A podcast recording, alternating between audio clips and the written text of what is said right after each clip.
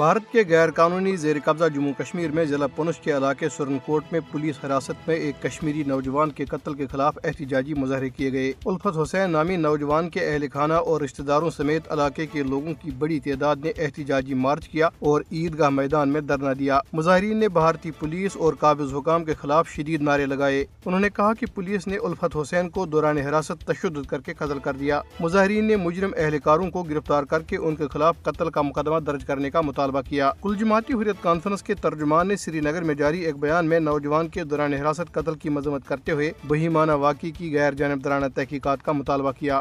Counter intelligence Kashmir unit نے بھارتی paramilitary اہلکاروں کے ساتھ مل کر سری نگر، اسلام آباد، پلوامہ اور کپواڑہ اضلاع میں آزادی کے حامی کارکنوں کے گھروں پر چھاپے مارے۔ چھاپوں کے دوران computer, laptop, mobile phone سم اور کئی اہم دستاویزات ضبط کر لی گئی۔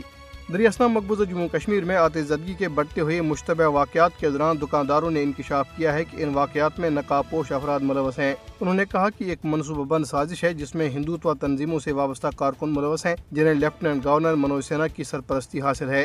دکانداروں نے کہا کہ آتشزدگی کی یہ وارداتیں مقامی دکانداروں کو بے دخل کرنے کے لیے انجام دی جا رہی ہیں۔ سری نگر کے علاقے بٹامالو کے ایک شاپنگ کمپلیکس میں بھی آگ لگائی گئی، جس کی CCTV فوٹیج میں نقابپوش افراد کو رات کے وقت دکانوں میں پیٹرول چھڑک کر انہیں نظر آتش کرتے ہوئے دیکھا جا سکتا ہے۔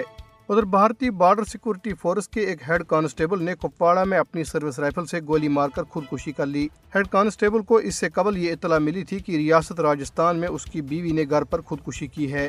ادھر کل جماعتی حریت کانفرنس کے غیر قانونی طور پر نظر بند سینئر رہنما شبیر احمد شاہ کے پیغام والے پوسٹر ایک بار پھر سوپور اور ملحقہ علاقوں میں چسپاں کیے گئے ہیں۔ پوسٹروں پر درج پیغام میں کہا گیا ہے کہ شبیر احمد شاہ اور دیگر حریت رہنما کشمیری عوام کے ناقابل تنسیق حق خود ارادیت کے حصول کے لیے اپنی جدوجہد جاری رکھیں گے اور بھارت کے ساتھ کوئی سمجھوتا نہیں کریں گے۔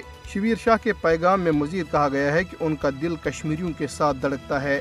پاکستان نے مظلوم کشمیریوں کی حمایت جاری رکھنے کے عزم کا اعادہ کرتے ہوئے کہا ہے کہ مقبوضہ جموں کشمیر میں بھارت کی جانب سے انسانی حقوق کی سنگین خلاف ورزیاں جاری ہیں۔ دفتر خارجہ کی ترجمان ممتاز زہرا بلوچ نے ہفتہ وار نیوز بریفنگ کے دوران افسوس ظاہر کیا کہ مقبوضہ جموں کشمیر میں بھارت کی جانب سے انسانی حقوق کی سنگین خلاف ورزیاں مسلسل جاری ہیں۔ انہوں نے کہا کہ گزشتہ ہفتے بھارت نے جامع مسجد سری نگر کو سیل کر دیا۔ انہوں نے بھارت پر زور دیا کہ وہ مقبوضہ علاقے میں مذہبی، سیاسی اور سماجی شخصیات کی غیر قانونی گرفتاریوں کو روکے۔ ترجمان دفتر خارجہ نے بریفنگ کے دوران مزید کہا کہ پاکستان اپنے کشمیری بہن بھائیوں کی سپورٹ جاری رکھے گا۔